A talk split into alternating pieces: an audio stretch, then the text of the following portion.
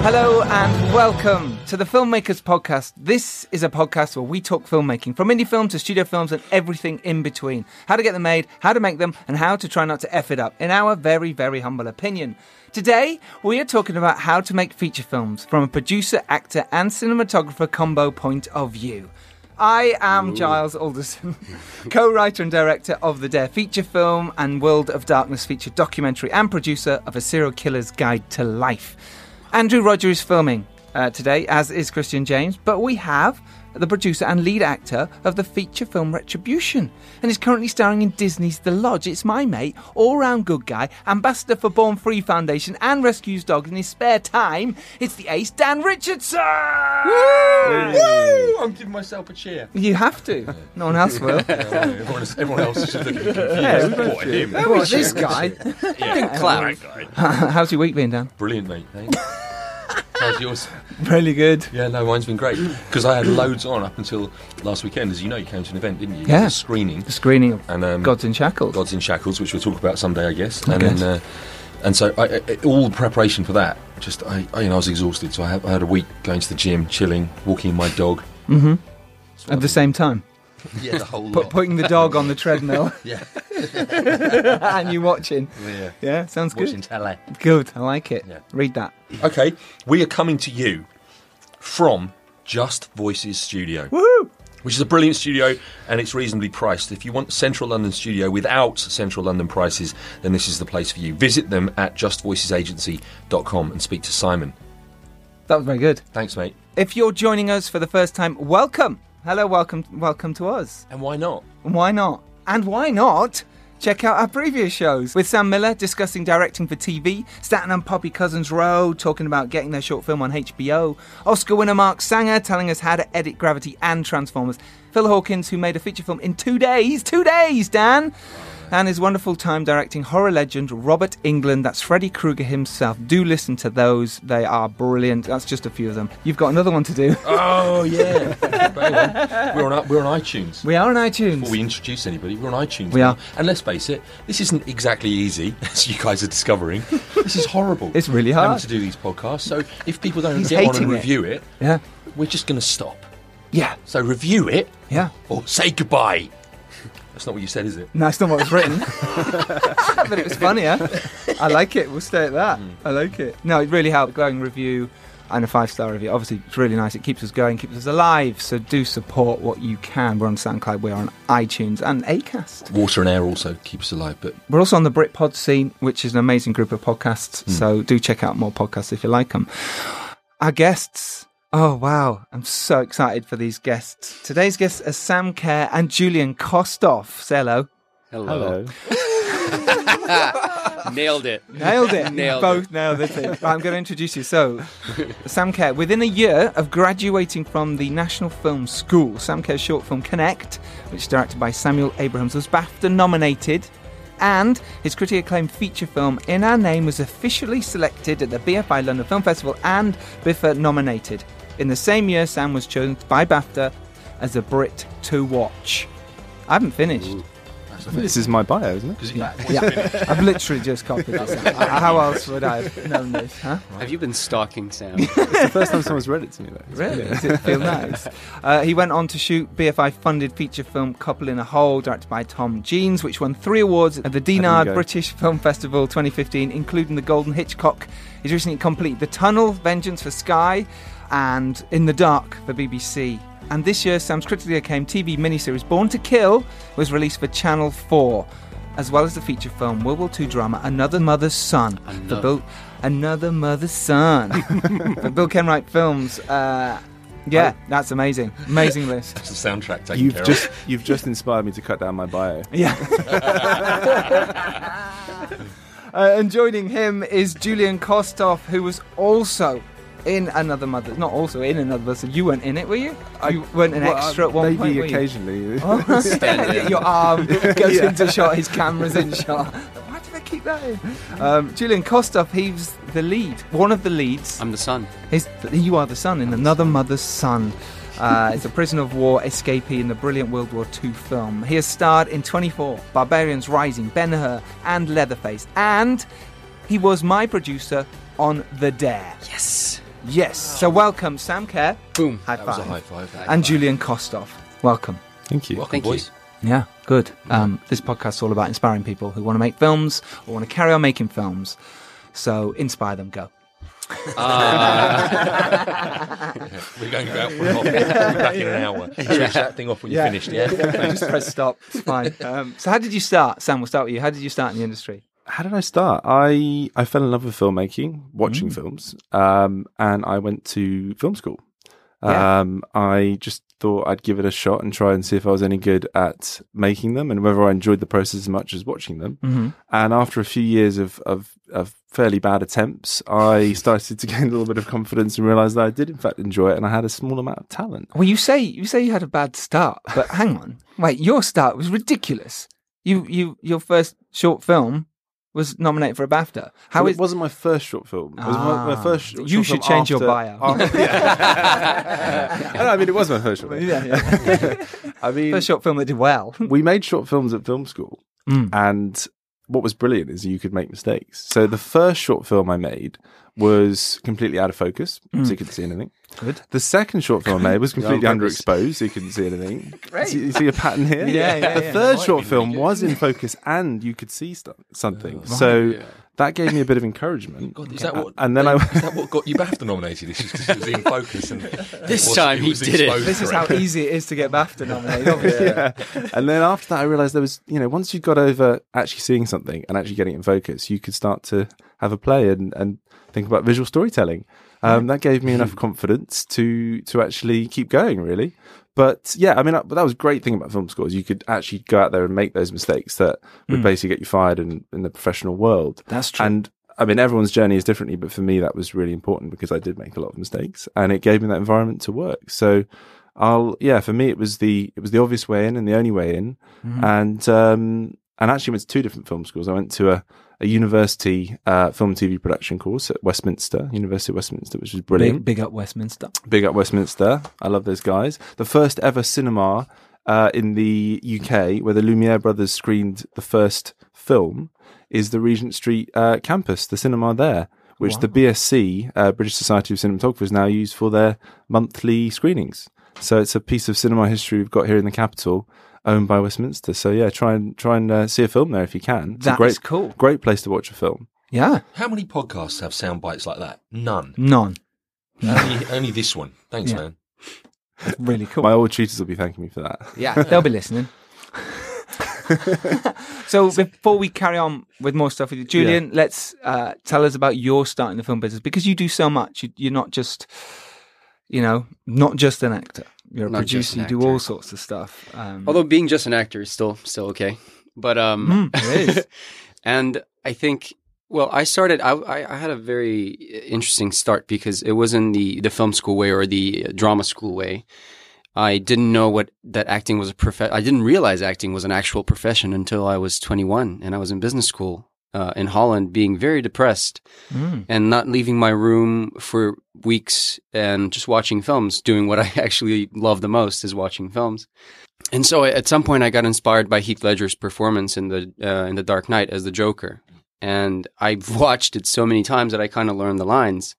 And then I used my phone to record myself doing the back then we didn't have the selfie camera. Sure. 2010. So I just recorded myself doing it and I was like, "Oh, that acting thing's fun. Maybe I should go to London and try it out." Mm.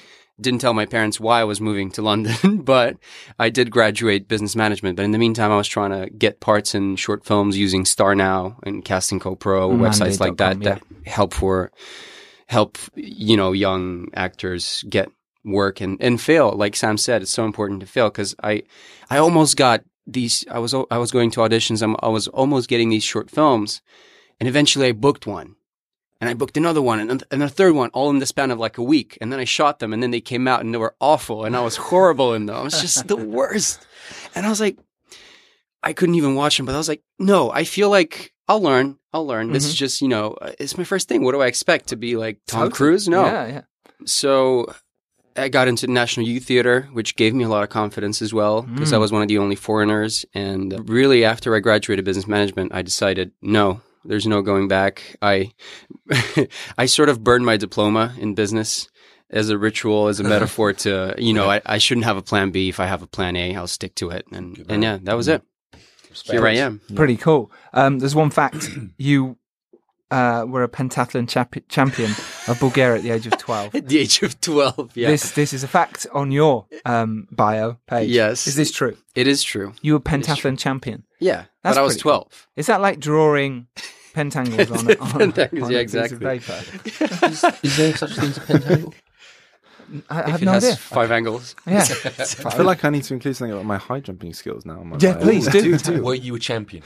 Unfortunately, not. No, Just mm. Oh, it get- doesn't can't What was what was your best? What was your PB? I can't even remember. We all did I high just jump, remember I was 'cause I pretty did good one at at it. They made us. And anyway, you oh. cheated because you're tall. Yeah, that's so Yeah. You walked over it. Julian was like, "Oh, I can't even reach that with my hand." and he still got over it. yeah, yeah, that's how good Julian is. He's a champion, a pentathlon champion. Yeah, at twelve. Twelve. We only ran six hundred meters. Was there any fair. other uh, anyone?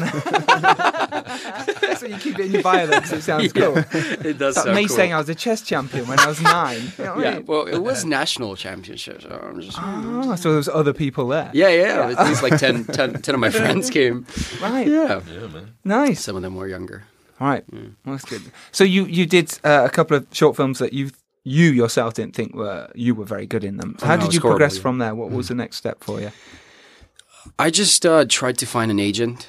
Um, you know, and it's one of those vicious circles. You know, Spotlight is the way, the place where you have to get registered as a professional actor in the industry, and that's where all the castings are. That's how the agents tap onto uh, that directory and, and and you know all these casting notices, and they suggest people forward.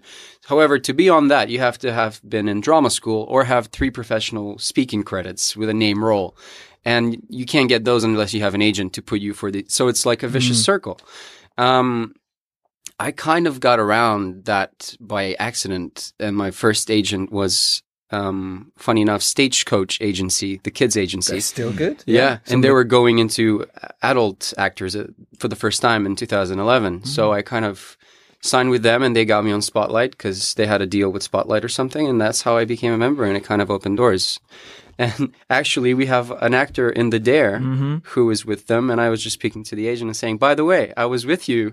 Five, you gave me the start to my career. Check me on IMDb, and you know, and she texted That's me back. really oh, I remember you. Yeah, it's so funny. That's really. It's the same people still there. Same people, yeah, That's really nice. Yeah, that's they'll they'll be happy with that. yeah. Put yeah, your yeah. picture up on the wall and say success. This is what can happen. Success stories. It's a nice success story. Yeah. Um, okay, good. That sounds sounds like a nice plan for Yeah, you. finding agents, finding all sorts of work, and I think what's key is make your own work. The the more the more I grow up, the more I realize that you can't wait around for casting people, other producers, other directors to, to notice you. You gotta you know write for yourself or for other people. Be a filmmaker, you know, because actors are supposed to be storytellers. Why not expand that? You know, you shouldn't mm-hmm. be your own your only instrument. You have other ways, and it's so easy now to make short films with digital cameras, even an iPhone. Uh-huh. There's so many apps that you can use to to to make it look really good. Mm-hmm. And why not? Why why not put yourself out there? This is the only way. Mm. That's good. And but you're Bulgarian, but you I am, yeah. you've learnt English. There's a fact here. Yeah, I was going to. Well, and and there is a fact there. But I was when you said you want you need to make your own work. Would you also agree that you have to make your own lightsabers? Yeah, yes, you do. good one. Yes. This is also on your bio, This is also on my bio. And and and and and this goes on. This is great. Yeah, yeah. I should trim down my bio. and as a do teenager, that, you would invite friends round to duel. we would, yes, we would With duel. these lightsabers. Yeah. And is when you say as a teenager, is, are we saying that that doesn't happen anymore? is, is that what you're saying? Well, now I have actual Filipino Kali fighting sticks, so I use those. Wow. Yeah, oh because I have So this no one wants to come round because you're going to hurt them. So Julian's been practicing everyone. Don't go round. Don't come to my house un- unannounced. Um, yeah. So that's I have this um, uh, wet dream of being Nightwing in in the the Batman. Wet dream. yeah. Just a dream. well, because it's really Six like I'm really hundred excited about it. Yeah, I'm really excited about the prospect of maybe being Sure. Nightwing. So I'm I'm learning how to do backflips and fight with sticks, all that Yeah. Stuff. Because I speak Spanish, not not to be too much of an asshole, but you know, Ah, but you I did have the. Spanish. Is that on his bio? It is. It is. I just I just decided not to say it. it is. No, it's all there. You see, guys, put yourself out there. It's true. It's true. And how many times has uh, you worked in Italian? Have you done any films? Uh, no, I've done a couple of auditions because I had an agent there, Okay, and cool. I've I've I've been to Cinecittà, the studios in Rome, and I've shot. We shot Ben Hur there. Actually, I just auditioned for Ben Hur, but we shot Ben Hur in. I shot in Matera. They shot all over the place, but I just had one day on it. Stayed for three weeks in a five star cave. It was amazing. Amazing. Really? A five star cave. Cave, yeah, because the whole city is caves. Yeah. It's a very ancient city. Yeah. Um, and well, not ancient. It's like from. Um, I think they were built like in the fourth century. But anyway, people still live in the caves. Like uh, I think eighty thousand people in the city live in caves instead of houses. Like they they made the caves into houses. And so Five Star Caves next door was Rodrigo Santoro who was playing Jesus, and next to him was um, Morgan Freeman who played God in a in a film before that. So I was next to Jesus and God for two weeks In between the In two. Yeah. Having a wet dream. in the cave. Yeah. I love it. So, Sam, um, how, obviously you, you had a, a good start. Let's say, let's go with this because Oh, well, a ropey start, really. Well, ropey start, a- had but- to focus and underexposed, but Yeah, it did get but- better, yeah. according to your bio, but he got better. So Yeah. you, you, how did you make the transition? Obviously now BAFTA nominated for the Mm-hmm. short film, which is amazing. How did you make the transition from that to being a full time cinematographer? That short film, the BAFTA nominated short, Connect, came a few years into my career. I- I'd like to say a little bit about finishing Westminster, actually, because I, I Yeah. Mm-hmm. finished Westminster, I was 21 years old. Uh, I wanted to be a cinematographer. I had a very small cinematography reel. I thought I'd have to work my way up, you know, the camera or lighting department as an assistant Mm-hmm. for maybe five to ten years before becoming a cinematographer. So I I sent out an email to every single uh, cinematographer in the Knowledge, which is the sort of bible of filmmaking contacts. I must have sent out over a thousand emails. I got three replies. Okay. They were good replies, though, right? They were lovely replies, and they were from the top people in the industry. We're talking Oscar-winning cinematographers, Wow. which does tell you something. Um, and I got a couple of days shadowing, but um, I never really got a chance to to push through in the camera department as a camera trainee. But ironically, I got chances to shoot stuff as a cinematographer, just short films and you know and, and content and things like that. But um, that so that's how I sort of decided at 21 years old I was going to give it a shot, just going straight into it, throw my, threw myself into the deep end, and it it sort of it paid off. It it was still a you know it was a long process to get there. Another thing, for example, is not many people would give me a shot at 21 having just finished uni in the UK.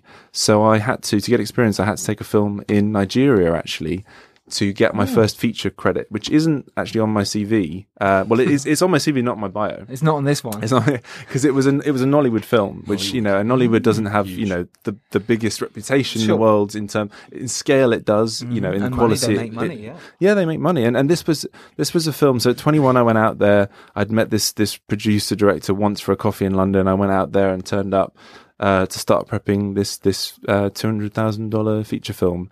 Um, Great. And I didn't know what it was going to be like. I had no idea of the experience. Completely local crew.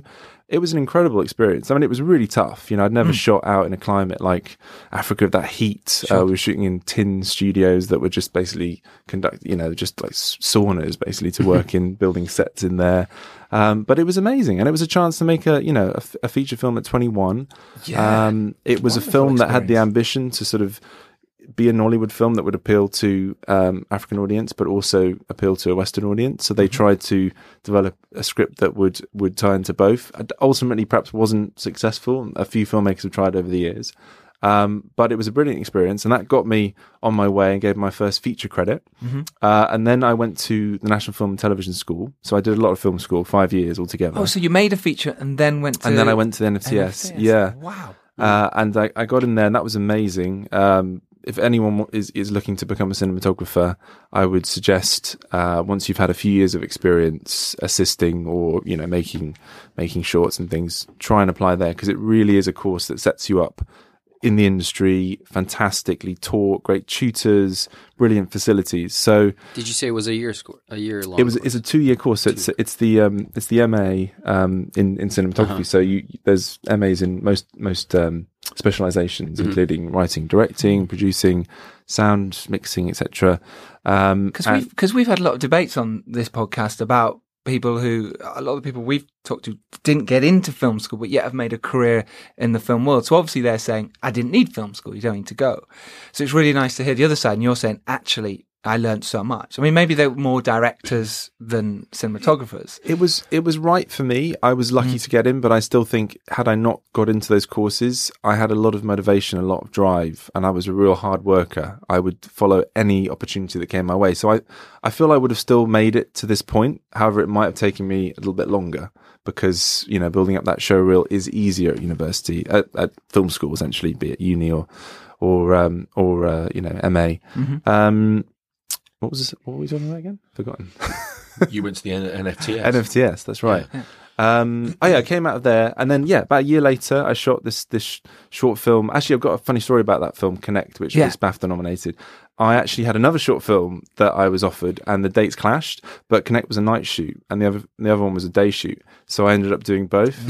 yeah. So I'd go and shoot one short, and then turn up for the night shoot on Connect, shoot that through the night, get about an hour and a half sleep, and then go to set and shoot the other I one. I love that. You weren't joking about being a hard worker. No, you deserve no, it. no, I, I, Give him two. Give him two. Nod to I mean, that. obviously, it was only like a four minute film as well. So it was quite amazing that it got BAFTA nomination. And sometimes the short shorts actually do well because they're not trying to be Too grandiose. a shorter yeah. feature. They're just as a, a snippet of, of life and you come in and out of these, these characters' lives at a dramatic moment. I think it's a nice, it's a nice little short, but interesting to tie into your, your, um, your comment about, you know, you've talked to people who've, who've not been to film school.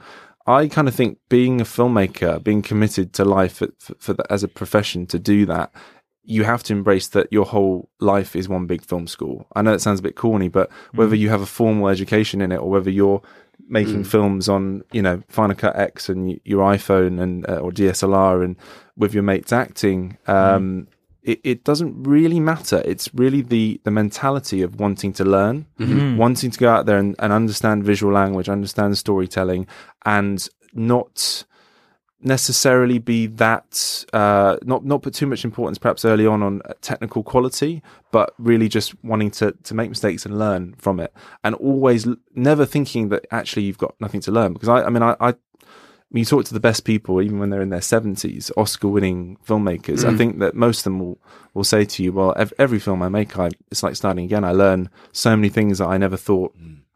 You know, I thought I thought I'd nailed that side of the job, but something else came up on that that brought up a whole different element to it. Yeah. It's a never-ending process. So I think that's what's important is that mentality, whether you go to film school or not. Sure. Yeah, I agree with that. And Yeah, like great Al advice. Pacino would, you know, still has acting classes three times a week. And who are we to stop learning, right? Yeah. I mean, and that's uh, the whole point of. I didn't go to drama school, yeah, but you have to learn, no matter in what form, uh, as you were saying.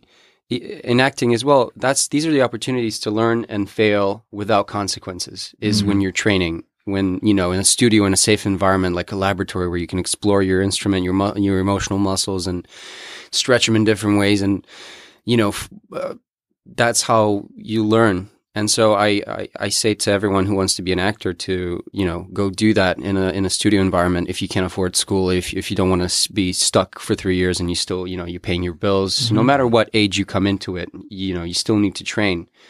It doesn't mean uh, there's different ways, And, you know, or you can learn online if it's uh, something more technical. You can watch video tutorials. There's so much like online now you can do. There's so much for directing and. I saw and filmmaking. Scorsese was now doing uh, online tutorials, which amazed me. yeah. Yeah. he's getting he's coming on the podcast too. Oh yeah. He's doing quite well, isn't he? Yeah, he's doing all right. He's doing all right. No, I, I totally agree. I think it just getting out there and making something, whether you're at film school or not, the more you do it, the more you learn. It fail with this one. You don't have to show it to everyone. You don't have to win a BAFTA. You have to just go make it.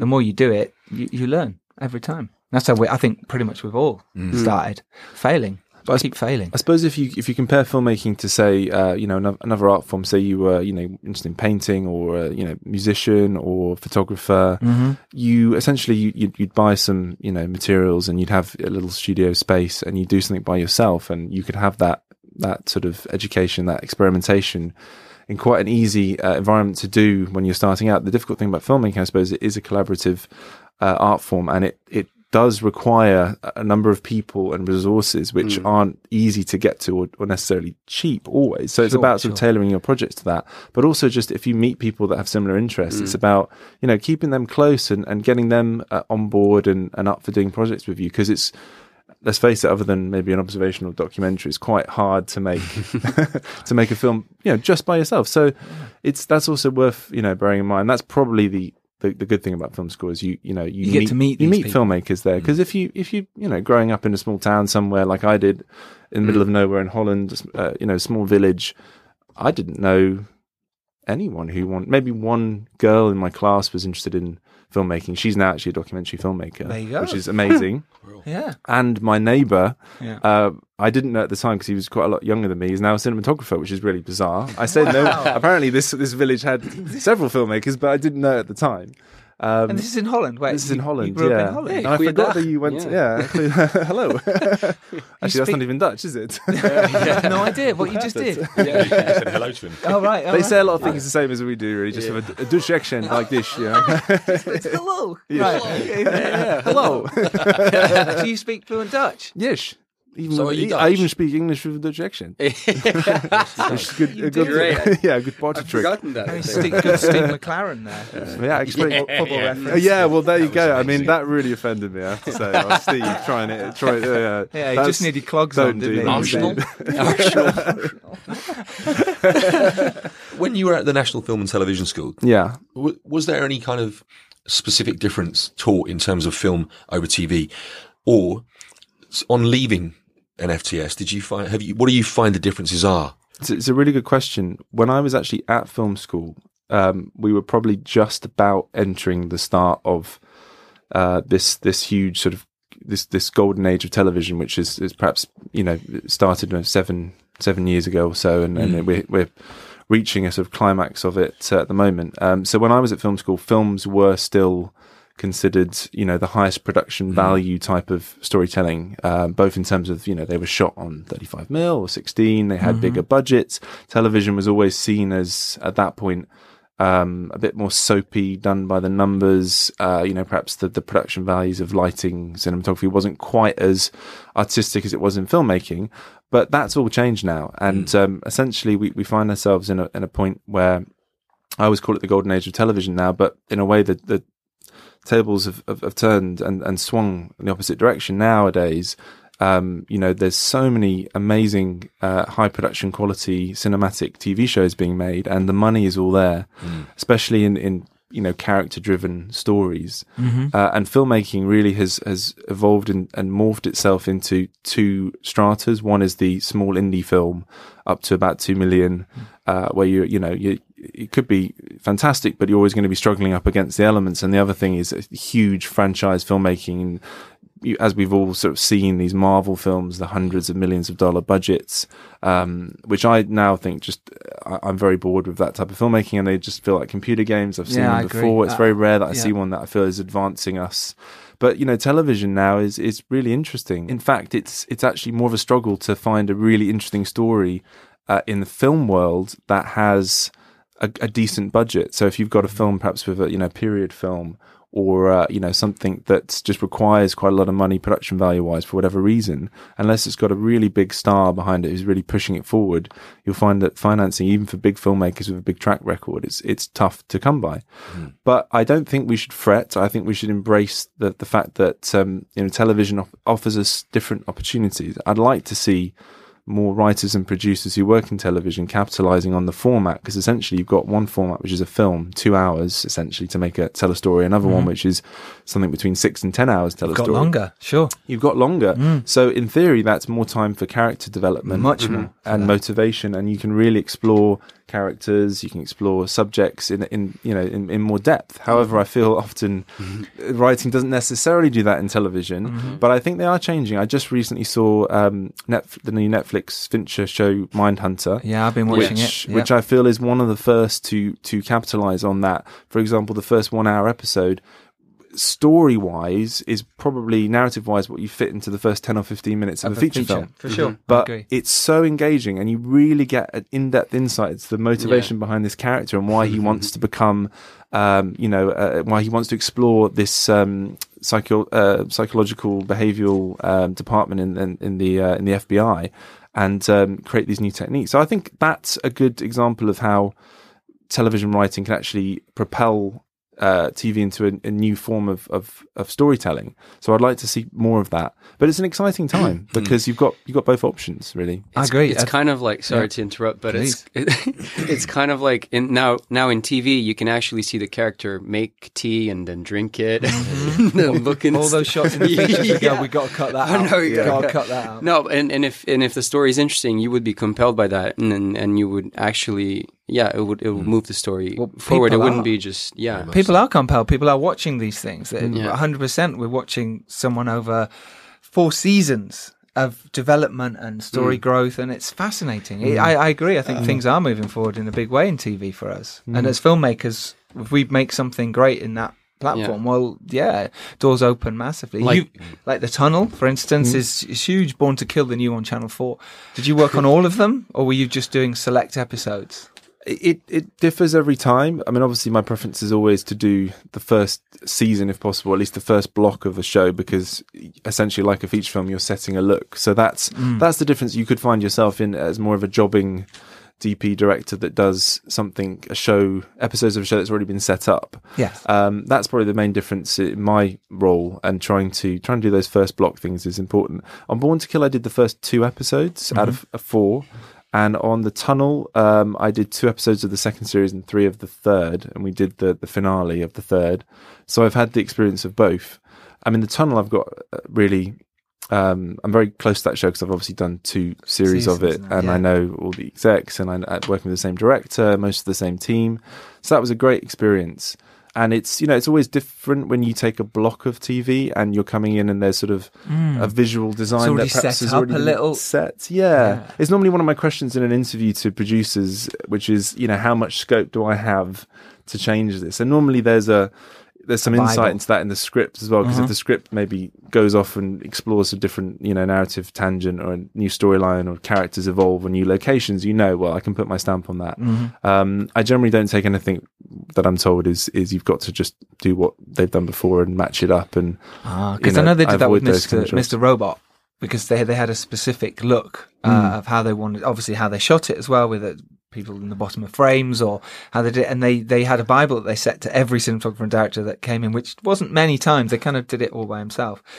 But yeah, that was yeah. Mr. Robot's probably my exception because I think it's the best shot TV show of all time. I think the cinematography is incredible on it. So if someone Sure. offered me one, you even just half an episode, they just said come in for a day, I'd take it even because though it's you Mr. were, Robot. even I though you had it. to do it the same as them, you pretty much had to copy. because I love their design and because I thought that their visual mm. design was so innovative It and it was, was it actually better than I could have thought up. I would have jumped at the chance to do a block of that show. Yeah, so there are exceptions to that rule. You're right. Okay. Yeah. That's interesting. I know Stranger Things, the same thing there. They they had the same sort of look. This is how we're doing it. Mm. So it must be interesting for you to jump into something like that when you haven't been there from the beginning. What's Mm. that like to just step onto a, a set like that and go, okay, you're already in play. Everyone's the same crew, pretty much, right? Apart from you, and maybe the you- director. Exactly. Normally, the director, DP, and uh, first AD Mm-hmm. normally prep a block while the uh, the block that's currently shooting shoots. So you normally inherit, uh, you know, all the art department are the same. Yeah. Um, all your camera and lighting and grip crew are the same. Um, so on one hand, it's it's easier because you. Everyone else is, is up to speed and they know the show, they know the style, everyone's already in their flow. So you've got to get up to speed quickly. I suppose that's the that's the tricky part but there's a there's a security in knowing that everyone around you um, is comfortable with what they're doing and uh, you know is good at it and have been doing it already for for months. It can feel a bit lonely when you're prepping it, funnily enough, because you end up being in this production office with hardly anyone else. 'Cause they're all working. yeah, they're all Yeah, they're working, shooting. And and the production team are really busy actually organising the shoot days, and so you're just sort of pushed into the prep corner and trying to figure out all your ideas, but no one really cares until you actually step onto set. I mean, that's not quite true, but, But yeah, I know what you mean. It's- It's that sounds lovely, darling. I've just got to go to yeah. Right. Do you do you come in with your own specific ideas? Do you say, oh, "I'd like to shoot this way"? Do you talk with the director? What's your process there? I like to be prepped. I like to be. I like to know. I like to have a plan, but I like to be quite fluid on the day as well, which does scare some people. Uh, I, I'm happy to improvise and just to make it up if I see something better, Yes, and yeah, that's the, for me the biggest thrill and the biggest kick I get out of of being a cinematographer and being part of the filmmaking process is when I improvise you with see something a magic. director Yes.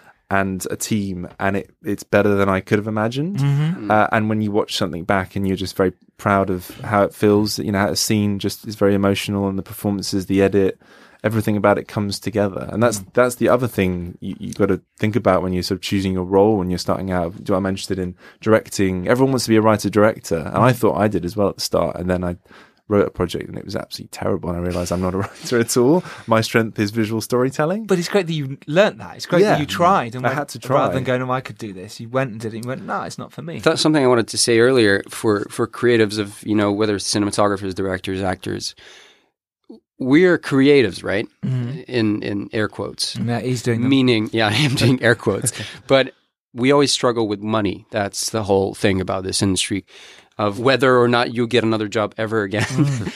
and stuff like that. But I just think actors or, or filmmakers can find a creative way to make money mm-hmm. rather than be a bartender or whatever of those things. There, there mm-hmm. must be, if you put your mind to it, you're creative for God's sakes. Put Yeah. your mind to making a living that doesn't kill your soul and and stops you going to meetings or yeah. auditions or whatever. and it kind of yeah and work for yourself and create something with friends and or make a feature film with friends Mm-hmm. and just just make your own break really and and also yeah that's my that was my note Good note. It's a great note. What about then going from being an actor to being a producer on the Dare?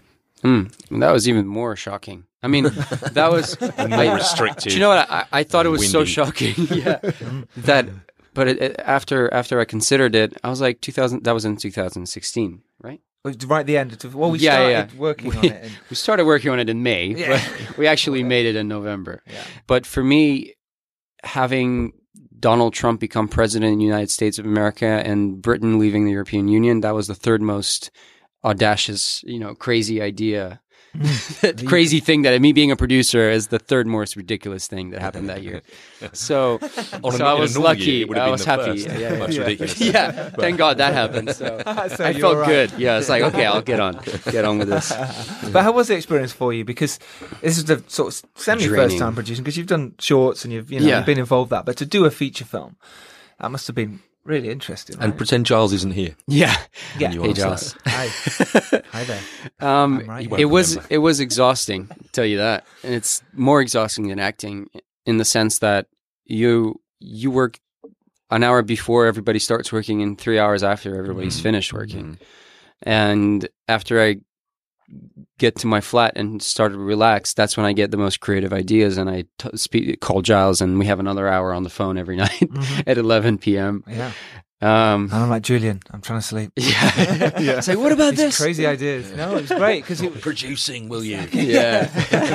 Stop producing me. Yeah, yeah. But we came up with some great ideas at those points. Like, well, what about that? And how would this yeah. work? And sometimes we would remember stuff that we haven't addressed uh, Mm. production wise and be like, oh, what about the scolding chamber that we're building? Is anybody on that? Mm-hmm. Yeah, is someone doing that? Yeah. So kind of realizing tomorrow. that at 12 p.m. Yeah. on a, Yeah. yeah. So it was great and it was very exhausting and it was very overwhelming. Right. the amount of work. And to me, it felt like, and I tried to read books beforehand to figure out and watched talks on um, Hollywood Reporter on And listen to it- podcasts. podcasts You're on on iTunes, and uh, and it was just uh, nobody really had anything to say to helpful to say about what producing is. They and I was just say like, it's they just, oh, yeah, yeah. it's hard. Oh, it's doing everything, or it's making a doing. film. Yeah, it's kind of what I'm doing now. So I've I've been thinking about this. What to say? I think one of it is it's about willpower Mm. the willpower to to push a film and champion a film to get made and then actually make it and then not compromise with what you set out to make even though you have all the budget restraints and all um, you know the cast the crew that you you know Mhm. the ideal cast or the cast that luckily we had an amazing cast didn't we, We did. And our first choices, yeah which is great. Mm-hmm. yeah They were first choices. Yeah. How did you Which guys, is how did you know lucky. Julian?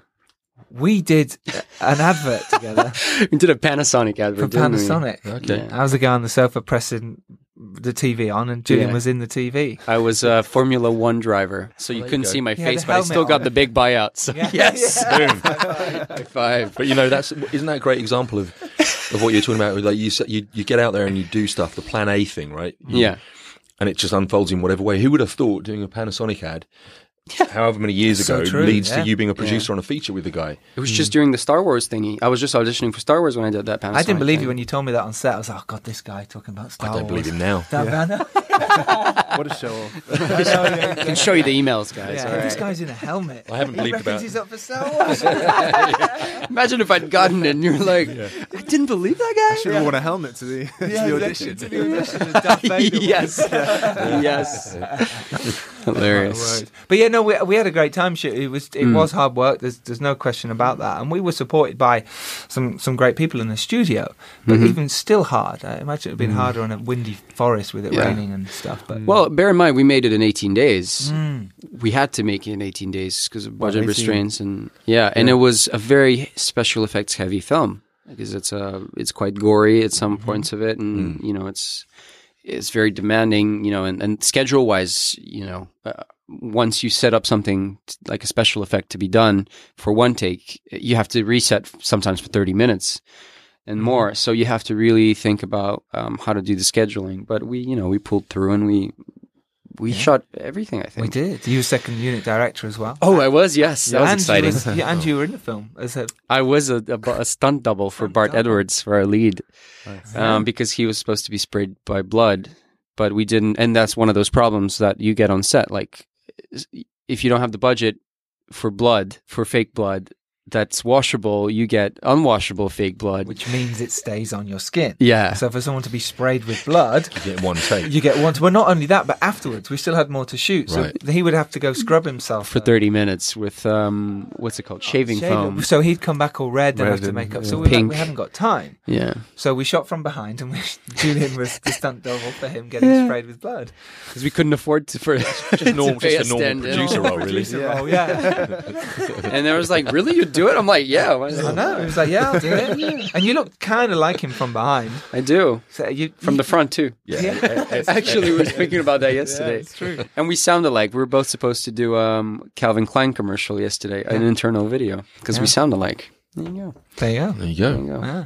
Kind of irrelevant information. But that's that's the great thing about filmmaking, isn't it? Is when you when you've got these restraints, you can often be more creative. You're forced to find solutions for So things. true. Yeah. That's the the, the Problem big- solving is what it is. isn't it? Yeah, and I think that's why I enjoy. I mean, I haven't I haven't done a massive budget film yet, but I think you know I really enjoy um, I enjoy that element of it. I think the more money you have, in a way, the less creative you can be. Sometimes, Sometimes, it depends, I know what you mean. You have to think outside the box. Yeah. So if you've got a, a room, you thought, well, this is all we've got. Well, how about we? Oh, well, well let's, we can go through the window here. Why don't we move it there? You because you have to be creative. Yeah, and I suppose when you have a bigger budget, you can be more creative in the sense that you can start your film with exterior space Yeah. nights. Yeah, Literally, A space. spaceship comes out, you know, and that's another. But then that that. throws up its own difficulties. I Yeah, imagine. absolutely. Yeah. What was the budget, incidentally, on Another Mother's Son? Probably about three, four million, I think, Mm. Wow. pounds. Yeah. That's a that's a sizable budget, Mm. really. For I guess the thing is period period films. You know, that's the thing you can't underestimate is how much it costs to s- uh, dress and you know uh, dress sets and Mm. find locations and absolutely. costume, Yeah. Cars. dress people, dress extras, cars. Everything. Yeah. Paint out satellite dishes Yeah, in post production. visual make Yeah, you yeah, look yeah. eighty-five. Yeah. Well, that's well, yeah. Make me look 25. But that's one of the joys of it as well, isn't it? Go, you know, going back in time. And Mm, um, absolutely. was there anything in the role for for you? You know, how did you sort of approach that? Having to sort of, you know, be someone living in that era. Was W- it- One of the most difficult things I think for all of us was not to be very wary when we're because a lot we improvised a lot as well and Mm-hmm. ad libbed. So the hard thing there was not to say something like "okay" because "okay" is a modern word, Right. and you have to think about all these expressions. Is is this too new age Too uh, or too American or Mhm. too something? Mm. Yeah. and and having to be Russian who's speaking English as a second language with an accent and ad libbing within a period world was mm-hmm. a bit of a mind leap. Yeah. But mm-hmm.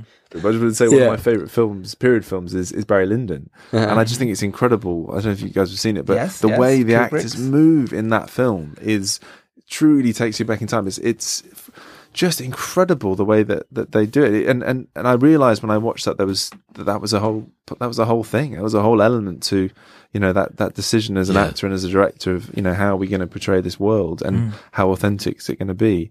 Um, so yeah, so and I did actually did a, a, a TV period thing where um, I won't name names, but an actor put his kept putting his hand in his pocket, and it always bothered me because I just didn't think people would have done that back then. For, for you as a cinematographer, would you say something or were you?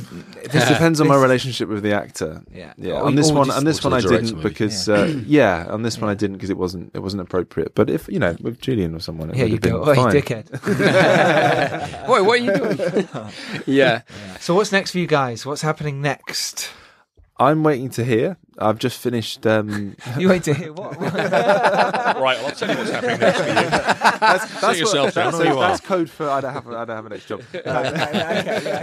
Well, I'm waiting to hear too. So this is the great thing about the industry, guys, is you wait to hear a lot. But you're going on honeymoon first. I'm going on honeymoon to Southeast Asia. Oh, congratulations. Um, thank you very much. Right to yeah. the lovely So that makes waiting to hear a lot easier. Yeah. Um, and then uh, and then I'm hopefully going to be doing a feature film. Um, one of a few that I'm up for, but they're just waiting to get that last bit of uh, last bit of uh, money in. Mm-hmm. So uh, probably start that um, prepping it before Christmas, shooting uh, shooting next year. Excited. Can you Um, tell us what or No, not? because I don't know which one I've got yet. I've Which got one? I've like got it. three different scripts and. Um, I've got my preferences, but I'll see which one. you don't goes want to say that in case it's yeah. Well, I don't want to say in case, yeah, Yeah, yeah, exactly. yeah. But, but also, I'm, I'm If you're quite- listening, yours is my favourite. But just briefly going back to that film and TV thing, I, I- I have actually made a conscious choice to try and do a film next because Another Mother's Son was my last film, and I've done three TV projects uh, between then. And although I love TV, I also love the format of a film and the freedom it gives you, and uh, uh, you know, as a format, as a one-off story, having the Beginning, middle, end. yeah, Yes, hopefully a yeah. theatrical release seen on the big screen, which is a big thing in terms of the so power different. of an emotional ex- visual experience of a, a story. So yeah, so I've, I've been pushing for that. So it's been a conscious choice. But uh, yeah, fingers crossed, one of those will will come off and uh, and keep me keep me busy. Uh, Julian, what about yourself? The next Star Wars. Next Star Wars, hopefully, always, always in the run for that. But no, I I just did a, sh- a short proof of concept film actually. Um, The conversation. The conversation, Yeah. yes. Uh, cinematographer um, Stuart White, which Yes, Stuart both White. of you know. Yeah. Yeah. He's amazing and really funny man too. Mm. And uh, Adam Ethan Crow written and directed it. Uh, who used to be a stand-up comedian, so it was a fun set.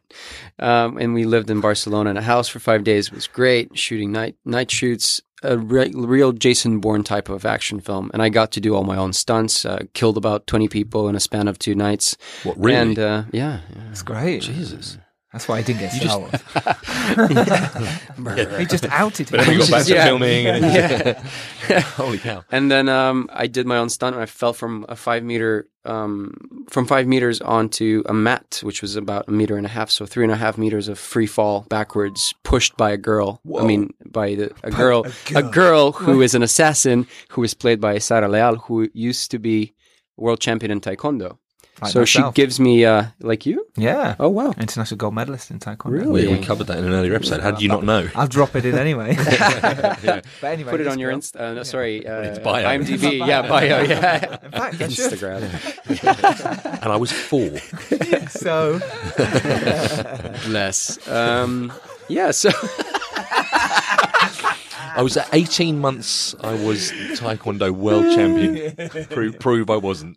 Bless you. um, yeah, but that's that's the last thing I did, and also again s- stresses the the importance of making your own breaks because Mm-hmm. we made that. We're going to screen it at 20th Century Fox and hopefully get some get noticed To make the feature. To make the feature film, yeah. and you're Awesome. producing more of the pickups on the desk. at the Producing Saturday, more of yeah. the dare, More and I'm post. looking into some other scripts that maybe Mm-hmm. I can stuff. do something with. Yeah. So then, w- with all of those things in mind, how, how do we keep uh, track of what you're doing, and how do we follow you on social media and things like that? Google my name, Sam Care, and you'll you'll you'll find my website. But I am also on Instagram, um, Magic Hour Man. Um, Some so beautiful pictures on there, by the way. Oh, thanks. It's really worth following him for some stunning f- photos. They're really good. Thanks, man. I like I, I, have to say, I've really fallen in love with Instagram. I've been thought you into said, it for I really like my own photos. in love with my work I, You're right, they are over good. the years. I think it's a great way to share. You know, it's a visual forum for people to share photographic ideas with each other, and I, I just think it's a lovely. It's what I do in the mornings. You know, like instead of sometimes reading a paper, just sort of have a little browse through images that inspire you, and I, I think it's brilliant. So I'd encourage people to to you know get on that and, and follow interesting visual artists on it and and it's a good way to to, to network as well. Julian, what about yourself? Well, I am also on Instagram um, under Julian Kostov, where you can find a lot of pictures of me and my, you know, doing pentathlon at the age of 12. so, so, I expect to see some now. yeah. I want proof. Actually, the last picture I posted is a swimming photo of me underwater because I used to be a professional swimmer, champion of Drop Bulgaria. in. It is- yeah, it is for in your men. bio. It is in my bio. For men. For men, For men. What has this guy not done? seniors. I mean, yeah. For men, not not girls. not girls. Whereas I'm the, Uh, the champion of over 75s ladies. I probably would be. Masters. um, Julian Kostov on everywhere, I think, everywhere possible, and uh, IMDb including. And I have a website. Website. Oh, website. www.juliankostov.com. What are the chances of both of them having a website? Yeah. That's amazing. Crazy. you haven't got one, Dan, have Haven't you? got a website. Where can we follow you then? Oh, uh, you can follow me on Twitter or Instagram or both. Like Dan seven one oh, zero THS. That's Dan at 710th, and you can follow me at Giles Alderson, and you can follow the Filmmakers Pod at Filmmakers Pod on Twitter, on Facebook, and go to our website, filmmakerspodcast.com. Do go to iTunes, do leave us a nice review. This has been lovely. This has been Has. really pleasant. Hmm. So you guys have been fantastic. Thank you for your time. And despite the insincerity in his voice, I actually really have enjoyed it.